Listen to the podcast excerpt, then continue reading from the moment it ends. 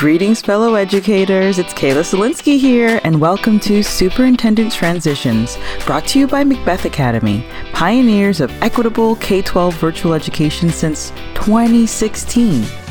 If you're looking to upgrade your district with engaging, empowering, and equitable 21st century strategies, this is the podcast for you. And as you listen to today's episode, we want you to think about your school and how you can use our podcast to jumpstart your district's 21st century education journey. There is always room for improvement. Superintendent Transitions is brought to you by Macbeth Academy, a fully accredited K 12 virtual academy. We partner with public school districts to help keep students enrolled and learning in their home district. To find out more information about partnerships, visit www.macbethacademy.org. That's www.macbethacademy.org. Welcome to the Superintendent Transitions Podcast. This is episode one of season one. My name is Kayla Solinsky. I'm your host. Like you, I am many things. I am a podcast fanatic. I'm the mom of two little boys. They're five and two. And also, like you, education leadership is my everyday life. As I mentioned, this is the very first episode of Superintendent Transitions, and it's all about you. It's about all of the education, personal, and professional transitions that superintendents are going through right now, going into year two of the COVID pandemic. In season one, I'll bring you some insights into what's going on and what's challenging in public and private education nationally, and what actions we can take to make education even better. You'll hear from innovative superintendents, leaders in the field, and creative thinkers with a common goal to make education better for K 12 students. In this podcast, you're going to hear from me, Kayla Solinsky, who I am, what my team at Macbeth Academy does differently, and how we have adapted post COVID. I hope a lot of things for you. I hope this podcast saves you a lot of time since time is your biggest asset I hope this podcast shows you that you are not alone in these district and statewide struggles. And I hope that this podcast makes you think about how education is changing and how superintendents are changing right now along with it. As education leaders, we do know one thing virtual education is not going away. The question is how do we figure out sustainable and long range planning for virtual education? Here's how I'd like to introduce myself. I like to think in threes. So I'll go through my story in three sections who I am, what I do, and why I do what I do. Part one Who I am. My journey into education and education activism starts in 2006 when I graduated from high school. If you don't know me, I am an African American woman. My mom is Jamaican, and my dad is an African American man from Hialeah in Florida, South Florida. It's uh, Miami for those who don't know. I grew up very poor.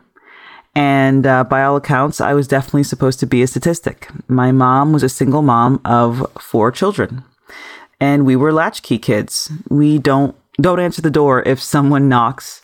Stay away from the windows.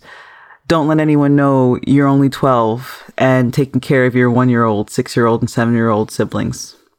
Say you're 16. don't say you're 12. So we were definitely, um, my mom was uh, she worked a lot. She worked so many jobs that I really didn't see her when I was growing up, and my dad wasn't home, and we'll talk about why. I'm telling you all of this because I was like a lot of your students. We didn't have enough money for the extras, like extra phones or computers or internet.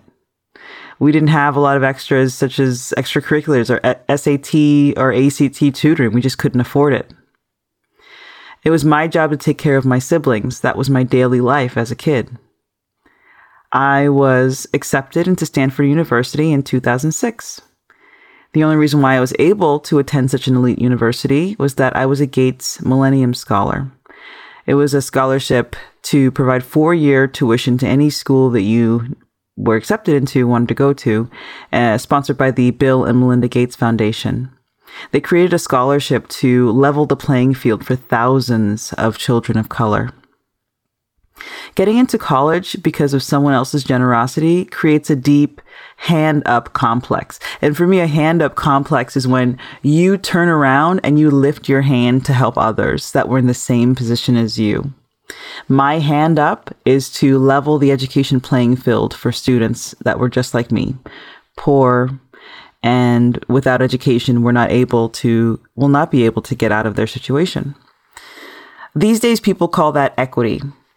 How do we make sure that students are receiving equitable access to resources and support as other more affluent children? Now we're going to go into part two what I do.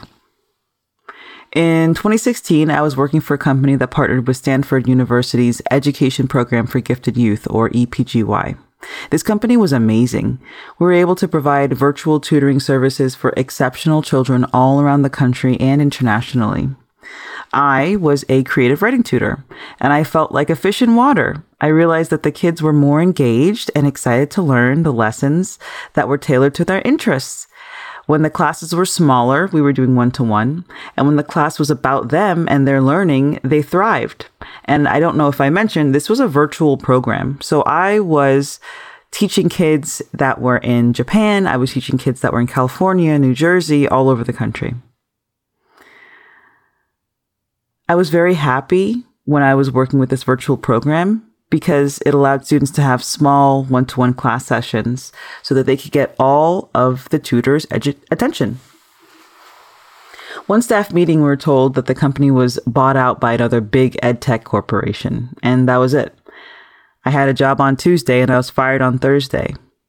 Did I mention that I was nine months pregnant with my first child at the time? I needed to contribute to my family, and no one was hiring a woman who was about to give birth. So I started my own virtual academy. I called it Macbeth Academy. It is a K 12 nonprofit academy that would level the playing field for kids. It's a place where kids, students, can discover their interests. They can get direct tutoring support. They can get homework help. They can interact with leaders in their field. They can get mentors. They can learn things that they wouldn't have had access to learn through scholarships. Now we fast forward from 2016 to 2021. We are now a fully accredited, growing exponentially, and we are starting an international baccalaureate program to work with international students and districts. Part 3 Why I Do What I Do. Education is now in my blood. I taught my siblings when we were at home under lock and key I wanted to become a Spanish professor, so I taught Spanish classes to freshmen and sophomores in grad school. I taught reading and phonics. I tutored virtually. I started my own virtual school and helped it grow from two students to 200 students nationally and internationally. But why do I do what I do? It's that hand up complex. I'm driven to help little 12 year old me. I'm hoping to reach those kids who are at home with their siblings, wishing that they could escape that cycle, that cycle of poverty, that cycle of inequity, uh, that cycle of feeling less than because you weren't born into a rich family. I want to be what Bill and Melinda Gates, that Bill and Melinda Gates Foundation were to me and what Stanford University was to me. Why should you listen to this podcast? I know you're listening and you felt the same way as me and thousands of other education leaders, especially during COVID. Let me know if this rings true. Being a superintendent is hard. It is a thankless job. Tough decisions stop with you. It's my goal to help make that transition a little easier. You are not alone. In fact, it's safe to say that superintendents are going through very similar transitions, changes, and stages of growth in this new technological world. It's my hope that with this podcast, with information, additional voices, and helpful advice, it's going to make that transition a little easier for you. Thank you so much for listening to episode one of Superintendent Transitions. For more resources and to learn how you can partner with Macbeth Academy, please visit www.macbethacademy.org or email me at kayla.solinsky at macbethacademy.org. Be sure to subscribe to this show so you don't miss out on episode two, where I share what superintendents will get from this podcast and how we can help that transition with superintendent transitions. Thanks so much for tuning into this episode of Superintendent Transitions. I'm hoping you learned something that you can immediately take to your district. As you know, I am the founder of Macbeth Academy, a nonprofit K 12 virtual school founded in 2016. We're partnering with school districts all across the United States and in two countries and counting. Wow! Districts are partnering with Macbeth Academy because our mission is to make virtual education equitable, engaging, and fun for all students. To learn more about partnering with Macbeth Academy, please visit our website, www.macbethacademy.org, www.macbethacademy.org. And to learn more about how you can partner with me, Kayla Solinsky, you can definitely visit www.kaylasolinsky.com. That's K A Y L A S O L I N S K Y dot com to request my virtual school readiness toolkit. And definitely subscribe to this podcast. We are growing, we're learning. There's always something more to learn and bring to your district. We have so much more in store for you wonderful guests, useful information, and many, many great insights to come.